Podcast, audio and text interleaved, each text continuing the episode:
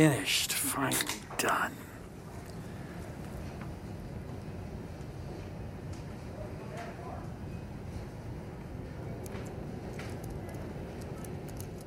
You know, most days being Henry's research assistant is a great job. But this Old Testament thing has been a killer. I lost 60 pounds doing this. You've got mail.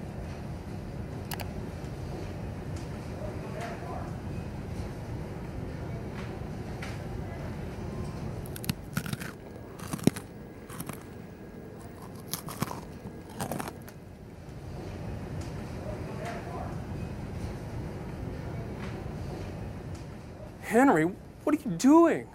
Hey, like I'm taking it easy, man. I'm finished. Finally done. You can't take it easy. They Why just not? found 14 more Old Testament books.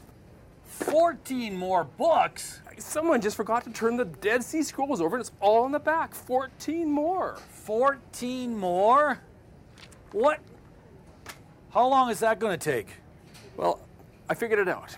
If we do 28 more months, without any Christmas breaks, without any Mother's Day, Father's Day, you can do it in 28 months. 28 Absolutely. months. You okay with that, man?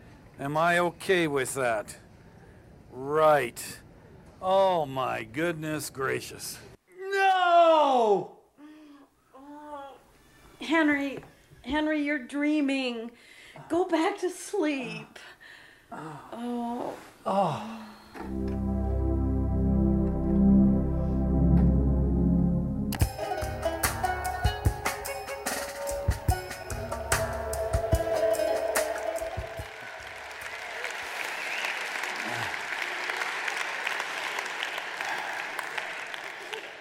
No, we do not have an organ in our bedroom. Okay? Just want to be clear about that. Just want to be clear about that. And yes, it's true. Uh, this is the weekend that we finish the Old Testament in Focus series. It only took 107 messages, approximately four years, and my assistant Norm losing about 60 pounds to pull it off. But we made it. Thanks be to God. Uh, It's good to be back with our church family again, and I just want to express my deep appreciation to our staff, to all of you who uh, ministered faithfully over the summer months, and not only in our services, but also other ministries that, that further the mission that God has called us to as a church. And I've heard wonderful things, and so again, I just want to thank you for your faithfulness. Uh, Gwen and I want to express our thanks as we do every, um, ti- every year, this time of year, um, just for granting us several weeks um, during the summer months to rest and to relax, to spend time with the Lord, each other, with our family, and an additional number of weeks uh, to read and prepare for the coming ministry season. Uh, as I shared with the staff this past week, if, if we want to have healthy souls, uh, we have to develop a rhythm in our lives, not unlike um, the rhythm that Christ had in his life, who faithfully carried out the assignments that God gave him, but who also regularly stopped, withdrew from the crowds to rest and to recalibrate and spend time alone with his heavenly Father. And so, thank you for providing that for us, our staff. And also, I want to challenge us all as a church to develop a rhythm of stopping and a rhythm of finding rest and maintaining a healthy soul with our God.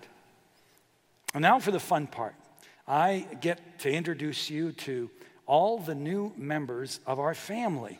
And I'm going to begin by introducing you to our second grandson, Evan Levi Schorr. Um, he's around four months old now. Uh, he's the brother to uh, Ella and uh, Ethan. And uh, he's the son of our oldest son, Matthew, and his wife, Arian.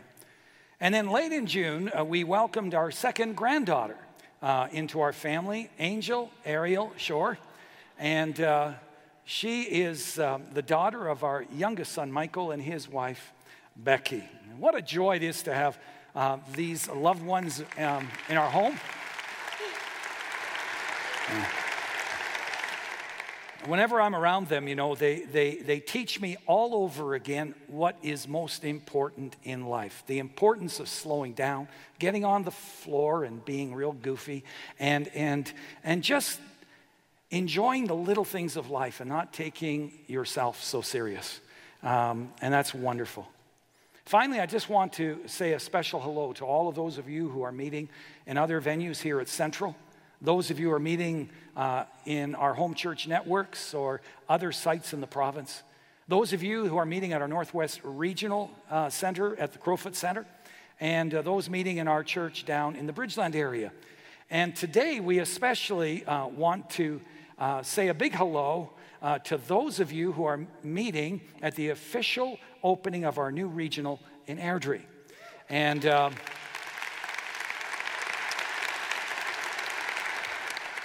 we're excited about what God's doing and, and uh, will be doing in the community of Airdrie as well as all of, through all of our regionals here in the city. So uh, we just give God all the glory for the great things He is doing and continues to do. Um, would you stand with me and join with me in prayer as we prepare to get into God's Word? Our Heavenly Father, we, we do want to thank you, Lord, for the joy it is to know you, the privilege it is to be part of your church, to be involved in the greatest cause ever given to man.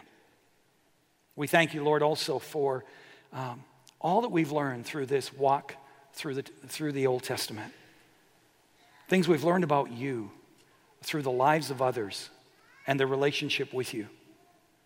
And Lord, as we now look at this final message that's, that was given to you through Malachi for the people of his day, but also for the people of our day, I pray, Lord, that you would uh, soften our hearts, that you would focus our minds, and then, Lord, you would give us the courage to respond in whatever way that you would have us to. For I pray it in the precious name of Jesus. Amen. You may be seated. Several years ago, our family watched a movie entitled Greed on television. It was about an older man who was very wealthy, but also had a bit of a crusty, controlling personality. His adult children were spoiled rotten they had a very unhealthy sense of entitlement. And over time, the old fellow began to wonder whether his family loved his money more than him. And so he decided to find out by concocting an elaborate scheme. He had his lawyer, his accountant, and his banker call the entire family together and announce that due to a series of bad investments, their father had lost all of his wealth, including his stocks and bonds, his vast property holdings, his mansion, and that even his precious furniture and paintings and cars and toys would be auctioned off in the near future. And then the lawyer added this He said, Your father is not only broke, but he has no place to stay and no means of supporting himself. If none of you are willing and prepared to take him in, he will have to go to a state run facility for seniors. Well, his family was understandably stunned by the news, and after a lengthy moment of silence, they lost it. They just became undone. All their true feelings surfaced, and their selfishness and their greed was exposed as they poured out their disgust and blasted their father with cruel and hurtful words. And then they informed him in no uncertain terms that he was on his own. And they got up out of their seats, they marched, they marched out of the place, never to see him again. Now, the old man had suspected for some time that this would be their response. But he did hope that his one grandson, played by Michael J. Fox, who seemed genuinely interested in having a relationship with him, he hoped that maybe Michael would stick around. But even he was so angry at his grandfather's deception that in the moment he stormed out and left as well.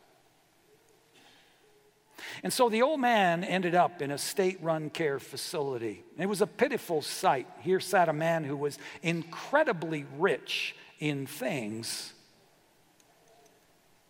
and yet incredibly poor in what we all long for most in this life to be loved and cared for, to be wanted. Well, all that changed, however, when a week or two later, much to the surprise of the old fellow, his grandson showed up.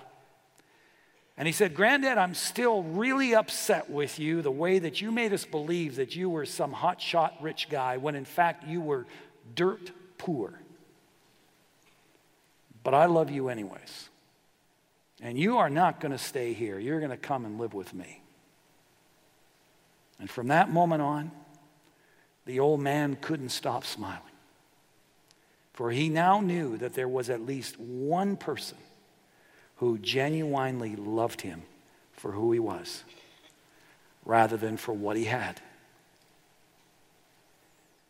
Now, I share that story with you because it illustrates so well this deep longing that is in every person the longing to be loved and treasured for who we are, not for what we have but for who we are. Now, do you know why we have all of this? Uh, we, we all have this inner desire to be loved like this? Well, according to Genesis 1:27, it's because we're created in the image of God.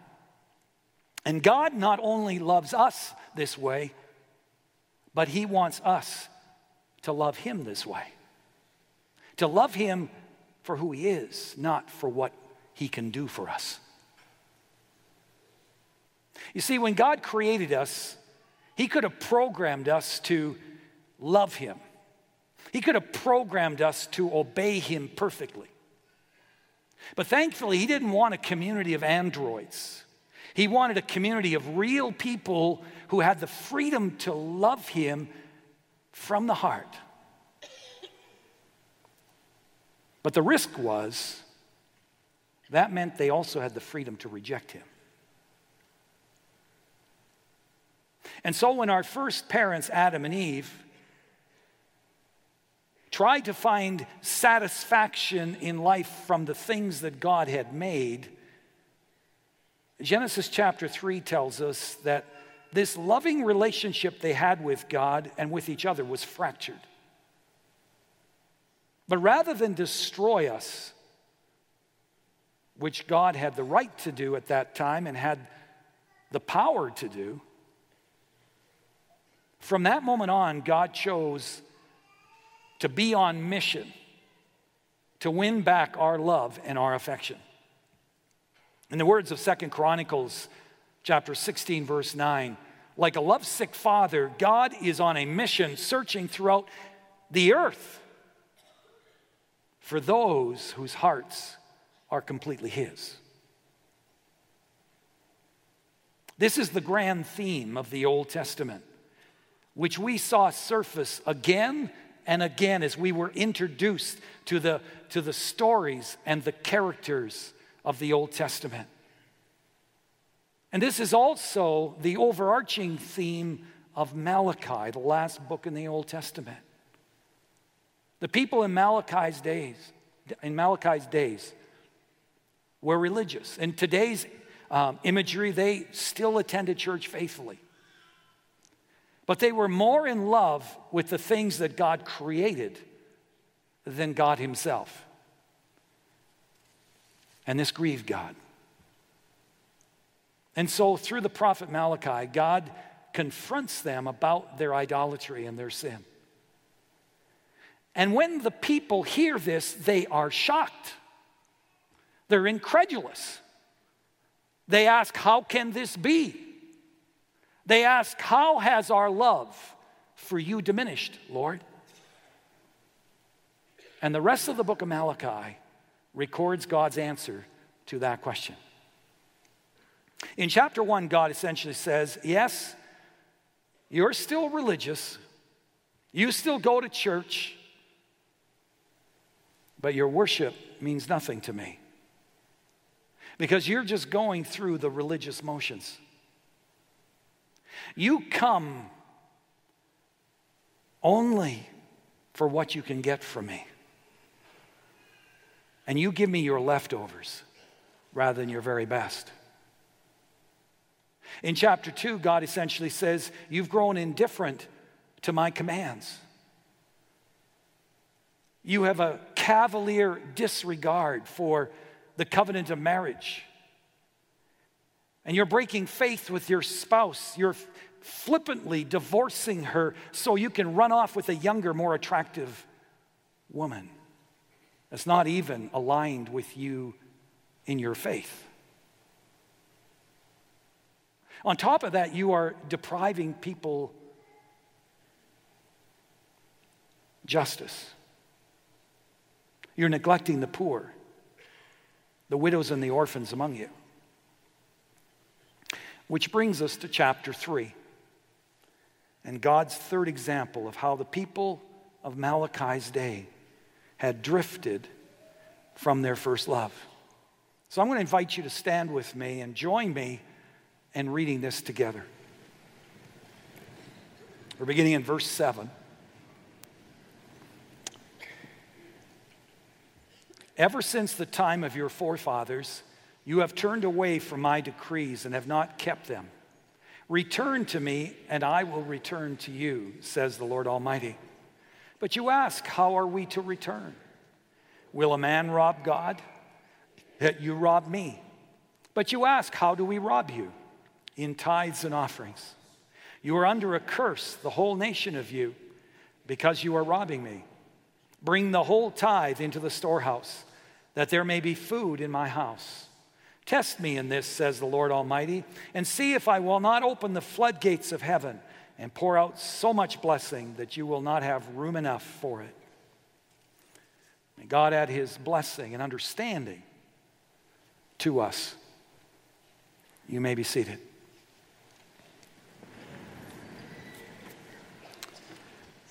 Now, sandwiched between the 39 books of the Old Testament and the 27 books of the New Testament is 400 years of silence. A time when God did not lead any person to pick up a pen and to write material that would later be included in the canon of Scripture or that which we now refer to as the Bible. During this time, the nation of Israel gained its independence for a short period of time. And it was also during this period of time that the sect which later came to be known as the Sadducees and the Pharisees and the scribes, they found their roots here. And it was also during this period of time when God was arranging a series of events that would pave the way for the coming of the Messiah Jesus, whose coming was also prophesied by Malachi. And yet I find it interesting that just prior to four centuries of silence and the coming of Jesus the Messiah, one of the last subjects that God talks about is money. And I just want to say that I'm talking about money this morning, not because it's my favorite subject to talk about after returning from a summer break. I'm talking about money this morning because God, God's word talks about money. Here in Malachi. And I believe that he does that because money represents this world. It represents the things that God created, the temporary things of life, which almost more than anything, money has the capacity and the power to steal our affection away from God. In Matthew 6 24, Jesus spelled it out very succinctly. He said, You cannot serve God and money. You have to make a choice what the focus of your worship is going to be. And again, again, the problem is not money itself. The problem comes when we want it too much, when we want it more than God, which is called greed. Greed is loving money more than the Lord or anyone else or anything else. It's being excessively preoccupied with it, overly anxious about it. And that's why in Luke chapter 12, Jesus says, Watch out, be on guard against all forms of greed. And if you read through the Gospels, you see that on a number of occasions, Jesus kept re emphasizing this theme.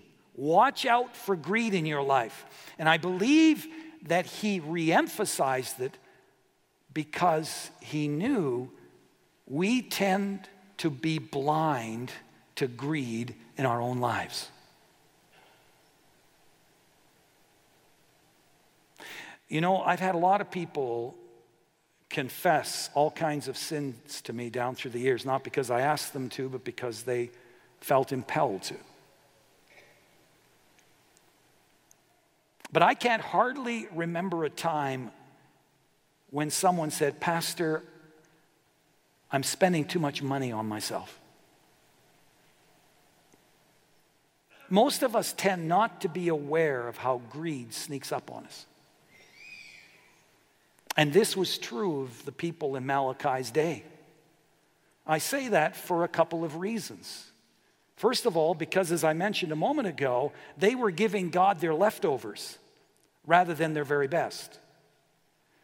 You see, in Leviticus chapter 4, verse 3, God specifically spelled out that when a person brought a young sheep or a bull to be sacrificed as a sin offering, the animal was to be without defect. It was to be the best of the herd, the one that would fetch the highest price in the marketplace. In other words, it was to cost a person something, in large part to communicate one's love and appreciation to God for his forgiveness, but also to acknowledge that forgiveness is costly. And yet, instead of looking for the best animal in the herd, the people in Malachi's day, they would wander around their flock looking for that animal that was teetering, kind of leaning against the barn door, on its last legs ready to keel over and die, either from disease or old age. And then they'd say, Oh, here's the one.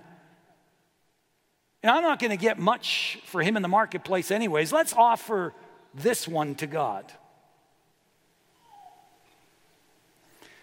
Reminds me of the story Paul Harvey told about a woman who called in to the Butterball Turkey Company and she asked if it's still okay to eat a turkey that had been at the bottom of her deep freeze for 23 years. I don't know how that happens, but the representative told her that as long as it had been properly frozen, the turkey would still be safe to eat. But, he said, the flavor would be so long gone, it wouldn't be worth the effort. That's what I thought she said. I think I'll donate it to the church.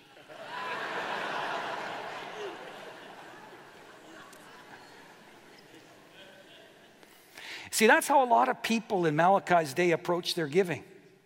They gave grudgingly, they gave as little as they possibly could and still look like they were committed in God's eyes, as if they were fooling Him.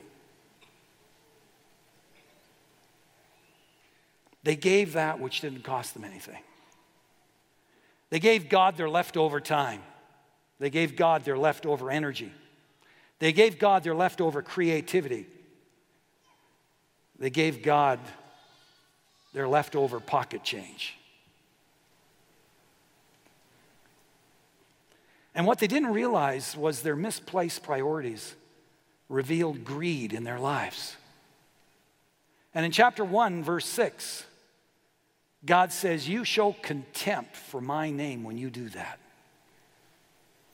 when you give me your leftovers. Now, secondly, we know that greed and materialism was a big problem in Malachi's day because they weren't giving hardly at all. Look at chapter 3, verse 8. God called him on it. He said, You're robbing me. You're not giving your tithes and offerings. You see, another way to assess how greedy you are is to look at how generous you are.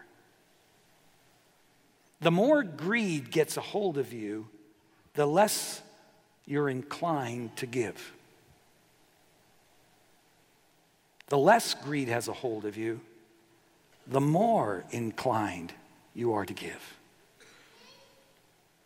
And what God's saying to the people of Malachi's day, and also to us today, of course, is one reason that I'm asking you to give generously and regularly is because giving breaks the power of greed and the power of money and the power of materialism in your life. Giving robs money of its power. God has ordained it to be so. God gave his only son, Jesus, who came and died, and by his grace set us free from greed and selfishness. Through his son Jesus' sacrifice on the cross, God gives us the most important things in life. He gives us um, the, uh, the gift of his grace and mercy and forgiveness, a relationship with him, his love, his joy, his peace, and life everlasting. Folks, you can't buy those things, they're given to us freely through the grace of God.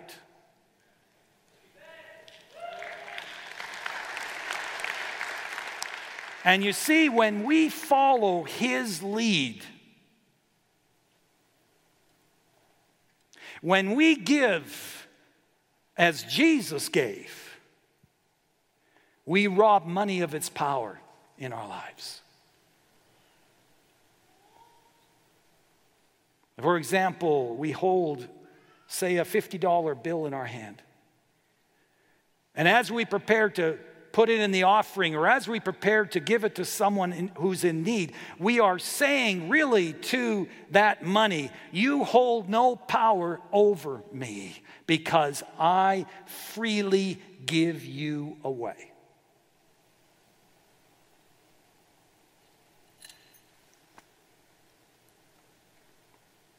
That's the first reason that God wants us to give to break the power of money in our lives.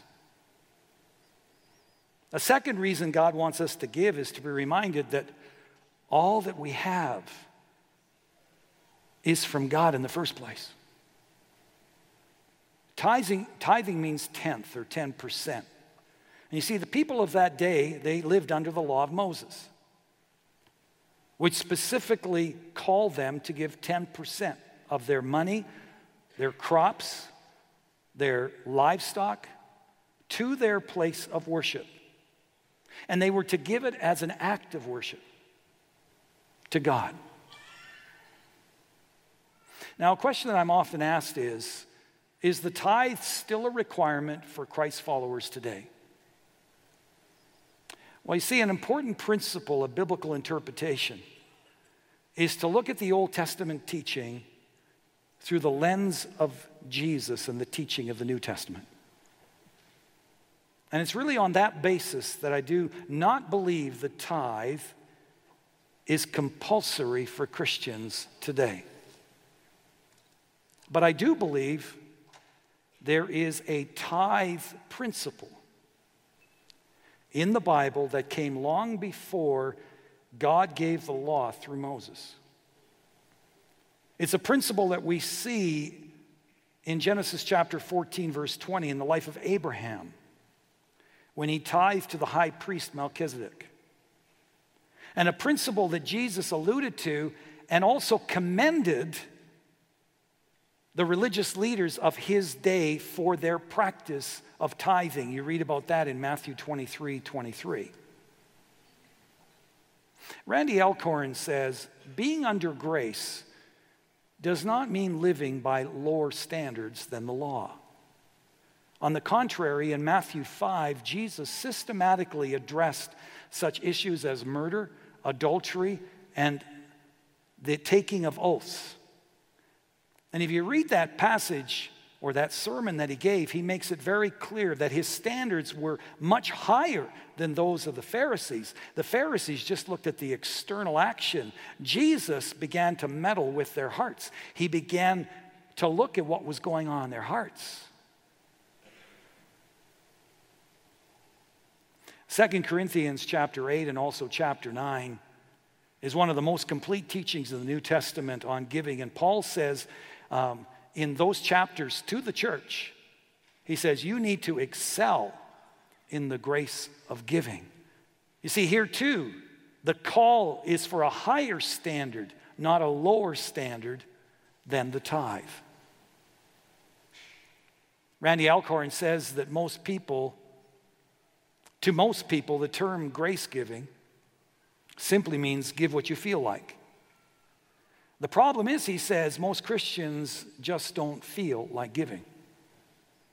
And as we've learned in our study today, the less we give, the more greed has power over us, and the more we're inclined to worship the temporary things of life. Now, I should point out that Paul says in 2 Corinthians 9, verse 7, each man should give what he has decided in his heart to give, not reluctantly or under compulsion, for God loves a cheerful giver. God wants us to give cheerfully, He wants it coming from the heart. But I believe that in the same way that God instituted the law to help us to see our need for Christ and His salvation and to experience the joy of our salvation, so He instituted the tithe to help us to learn about the joy of giving. And I say that because if you turn back to Deuteronomy chapter 14, verse 23, in that passage, God actually spells out the purpose of the tithe. And this is what it says that you may learn, that you may learn to revere the Lord your God always. Notice it says the purpose of the tithe is to teach us the joy of putting God first in our life, to, teach us the joy of putting God first in our giving. And the tithe is a good place to start the journey. Let me explain what I'm saying to you this way. On the screen in front of you is a picture of my granddaughter Ella. Ella's about three years old. Now, for some time now, whenever her family um, came over to visit us, her mom and dad would point to me and they'd say, Look, Ella, there's Grandpa. Go over and give him a hug and kiss and tell him you love him. Now, early on, when they asked her to do that, you know, she kind of turned around and, and I'm sure when she did, the look on her face said something like, Hello? Why would I want to go and hug that old guy? But they kind of insisted, and after much coax, coaxing, Ella would come over and obediently do what they had asked. Now, while I appreciated the gesture, you know, it wasn't one of my most memorable moments because, you know, inside I just kind of knew that that, that she was secretly just kind of gritting her teeth and hugging me out of this sense of duty. But over time, that began to change. And, and, you know, I'll never forget the day when Ella, on her own, without any coaching, in fact, her parents weren't even around, came running up to me, wrapped her arms around me, gave me a kiss, and said, I love you to bits. And now she does it on her own volition most of the time because, of course, she realizes how wonderful her granddad is. but you see, she got to that place in large part because her dad and mom taught her to go and give Granddad a hug. And so it is with giving. We tithe initially. We offer our first fruits initially because God asks us to. But in doing so, we begin to experience the joy of giving. We begin to experience the impact that our generosity is having in the world around us and in our church. And we not only begin to give freely, but we begin to give all the more.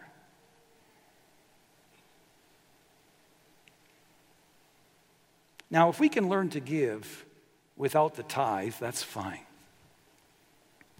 But the giving track record of professing Christians today in North America seems to clearly indicate that we are not learning to give. I asked Norm, my assistant, to kind of check the Stat Canada reports. And what he found was even lower than what I thought. Do you know that the average Canadian gives less than 1% of their income to any kind of charitable cause? And that the average church attender does just a little bit better, around 2%?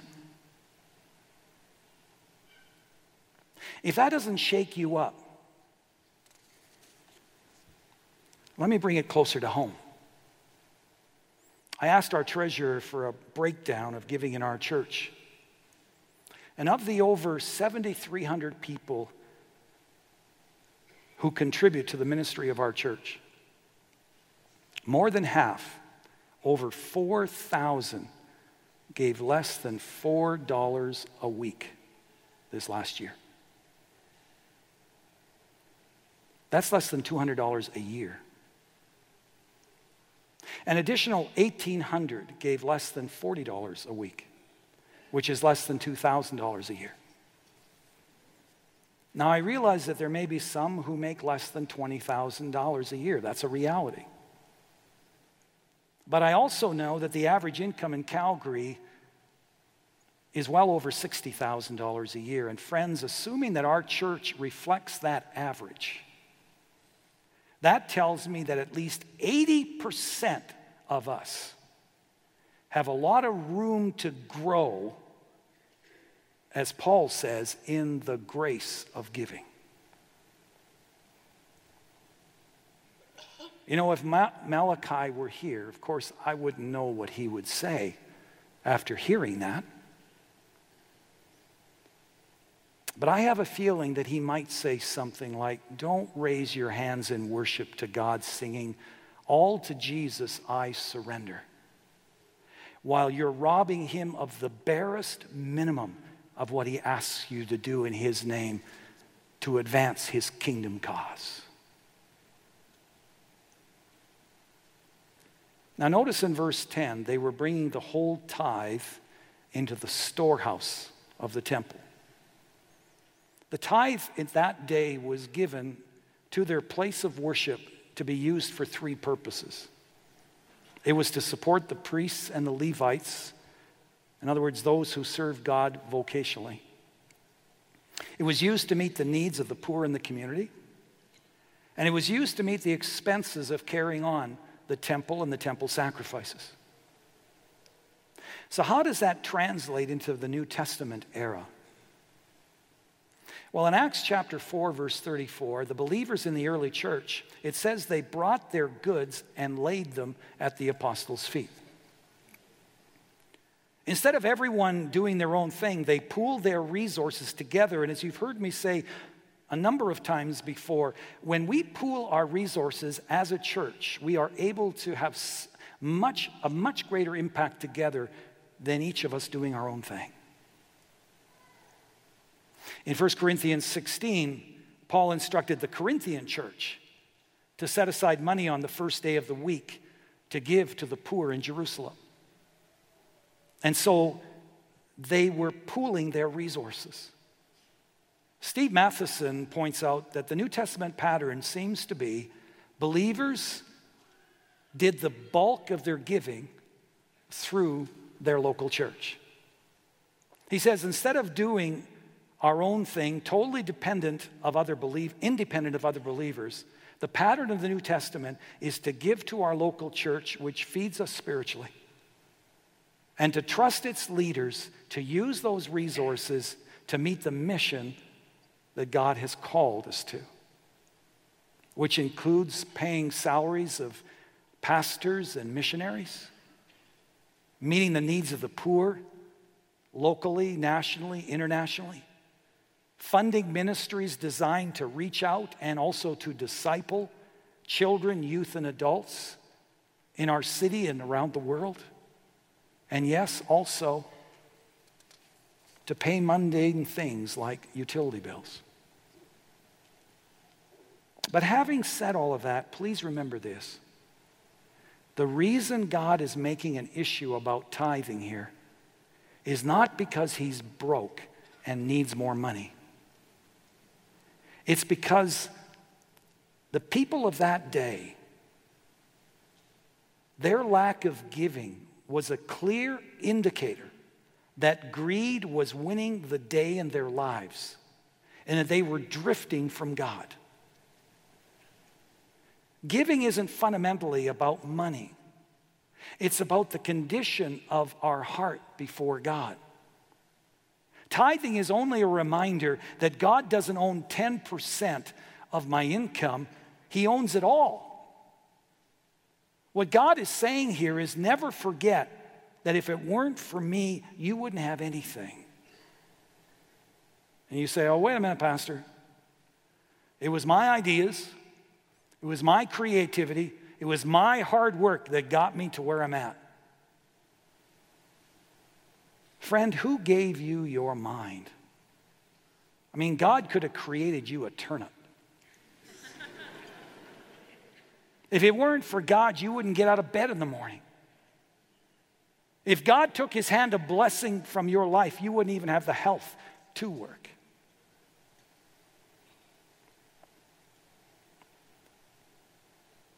In Deuteronomy chapter 8, verse 17, this is what he says about that.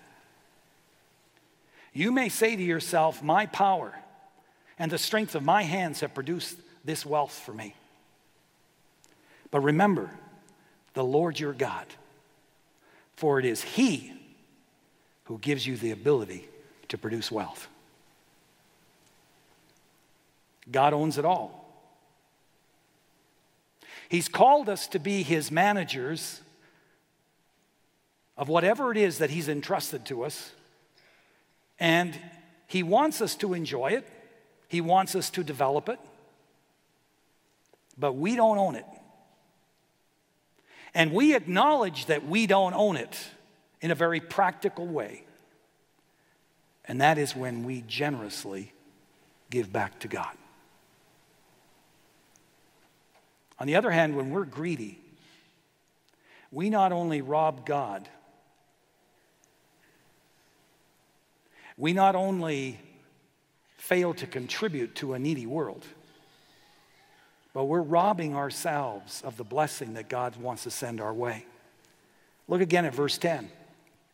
God says, Test me in this and see if I will not throw open the floodgates of heaven and pour out so much blessing that you will not have enough room for it. Now, again, as you've heard me say many times, this is not a give to get more kind of scheme. This is not God's spiritual lottery plan, the way some television preachers want us to believe. But what God is saying here is, you honor me by giving me first place in your life and by being generous, and I will honor you. I'll protect your backside and I will bless you.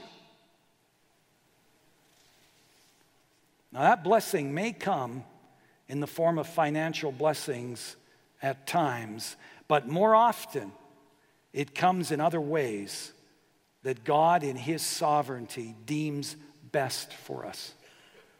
Even if we see no evidence of His blessing, we need to trust Him that He is blessing us in ways we're not even aware of, and one day we're going to, we're going to um, uh, it's going to be revealed to us in glory. You know, in Matthew 6, verse 21, Jesus says, For where your treasure is, there your heart will be also. Another way to read that verse is, Where your money is, there your heart will be also. And what that means is, what we do with our money reveals who or what it is, our real God is. It reveals the idols in our lives. It reveals who or what it is we really love and really trust. Tim Keller, he gives several excellent examples of this, which are very helpful. It was helpful to me as I read it. And so I'm just going to quote him for a few moments here. This is what he writes I like giving money away, but it is something of an effort. But it is never an effort for me to buy a book. Never. I can buy any book at all. I want it on my shelf. The newer, the more expensive, the better. Why? Because I get my identity from being an authority, a teacher, a preacher. I like to hear people say, Oh, you know so much. So that is the thing I fight with all the time. Is my main identity resting on what Christ thinks of me and how he loves me and what God thinks of me in Jesus? Or is it that people say, Oh, you are so smart. Now, there are people who find it effortless to spend money on clothes. What does that show? The money is not the idol. The money shows that the approval you get and the sense of being pretty or the sense of being handsome is way too important to you. And you can say that Jesus Christ is my identity, but actually, your looks is your identity. And that's a fight that you need to fight. And then there are people, he says, who are pretty well off. But you are proud about how frugally you live. In fact, nobody knows how well off you really are except you. But the reason you don't give your money away in proportion to that which God calls you to. The reason it's all socked away somewhere is because you're trying to control your own environment.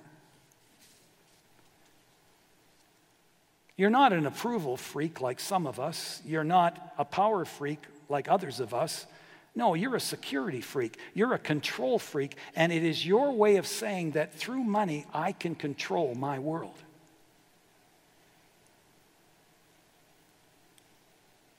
People spend money on getting the big houses, they spend money on getting into the big right circles, the powerful circles. They spend money on getting expensive clothes. Money isn't the idol, but money shows you where your idols are. Jesus said, Where your treasure is, there is your heart. An idol is looking at something like your body or the romance that you're in, your family, looking at your power, looking at your position, and saying, if I have that, then I am somebody. And we're all prone to look at something besides Jesus and say, if I have that, I'm somebody. And what we do with our money shows us what we're truly treasuring. However, every other treasure but Jesus will enslave you. If you say I'm okay because I'm smart or because I have these degrees, if you say I'm okay because I'm pretty or handsome, or if you say I'm okay because I'm powerful, or if you say I'm okay because I'm the best at my job, if you treasure these things more than Jesus, you, these things will ruin your life. And that's because you have to have them. You panic if you don't have them. You panic if something goes wrong.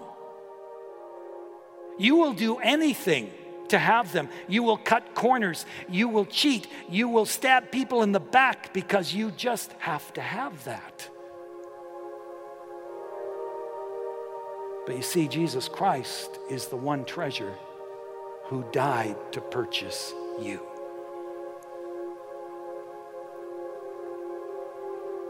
He just had to have you.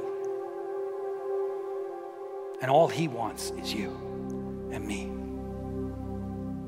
That's why Jesus said in Matthew 6 24, you can't serve two masters. You can't worship God and money. It's impossible.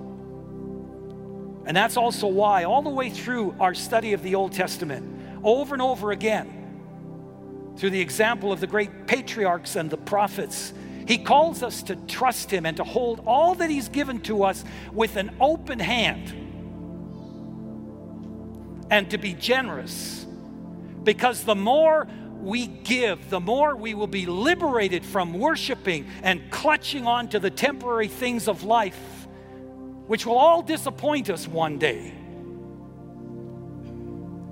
The more we will see ourselves the way that God sees us, and the more we will experience the joy of loving God with all of our heart. I'm going to close with this. The book in the Academy Award winning movie, Schindler's List, tells the story of Oscar Schindler, who was able to save condemned Jews from the gas chambers by employing them in his factory. But keeping them was costly, and so, even though his business couldn't afford to keep them, in order to keep things going, and to save the lives of his Jewish employees, Oscar Schindler began to liquidate his own personal assets to help as many people as possible.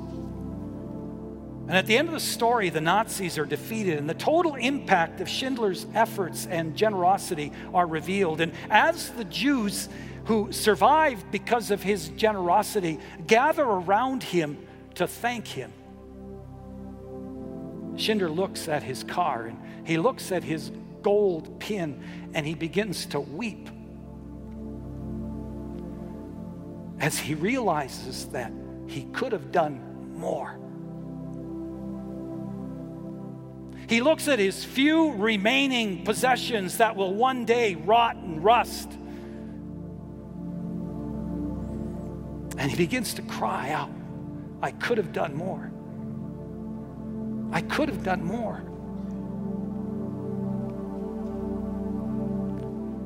Friends, we have this one life to make an eternal difference in our world for Jesus Christ.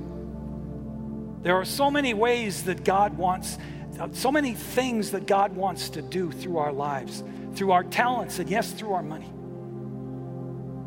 Let's not wait until it's too late to discover what didn't happen in God's kingdom because we weren't generous. I can't tell you about all the people that we meet on a regular basis who have a vision from God to make a difference in the world who have no support.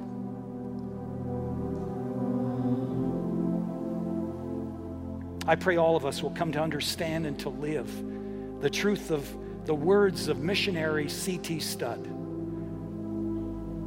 who said, Only one life. It will soon be past.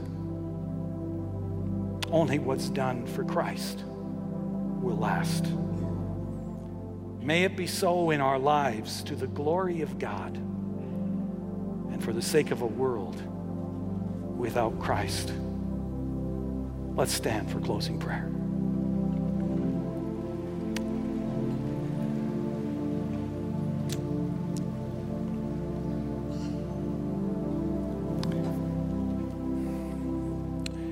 Five minutes after we die, we're going to know exactly how we should have lived our lives. Five minutes after we die, we're going to know exactly what we should have done with our money. I want us to take a moment to ask ourselves if I were to die tonight, what will I have wished I had given away while I still had the opportunity? What will I have wished that I had done while I still had the opportunity? Ask the Lord to bring clarity to that question. And when He gives you that answer, ask Him to give you the courage through His Spirit to do what He would have you to do. Just take a moment and just talk to Him about that right now and ask Him to show you what He would have you to do.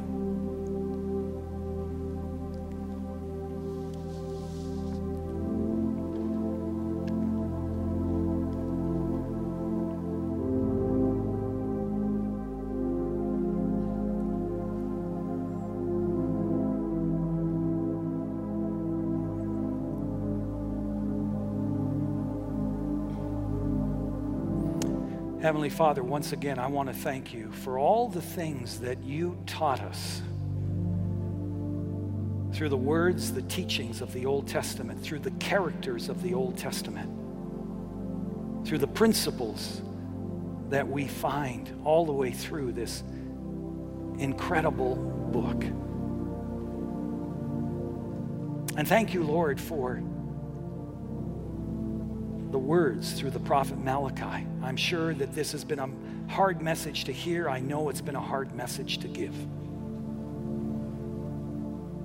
But I thank you for them because, Lord, we know that you love us, that you have our best interests at heart. We know that even your negative commands are given for a positive purpose. And we praise you for that. Thank us Thank you for helping us to see in a new way that we can't serve two masters, just like we can't go in two directions at the same time. Thank you for teaching us that we break the power of greed in our lives by being generous. Forgive us, Lord, for loving and worshiping the things that you've made more than you, our Creator God for drifting from you. I pray that you, we will leave here with a new understanding and a resolve to give our lives totally to you and to invest in that, Lord, which will have an eternal impact. I pray that as we do, that you will help us to experience the joy of giving and even more the joy of trusting in you totally and the joy of loving you with all of our heart. For I pray it in the precious name of Jesus. And now may the Lord bless you and keep you. May the Lord make his face to shine upon you and be gracious to you. The Lord lift up his countenance upon you and give you his precious peace. In the name of God the Father, the Son, and the Holy Spirit. Amen.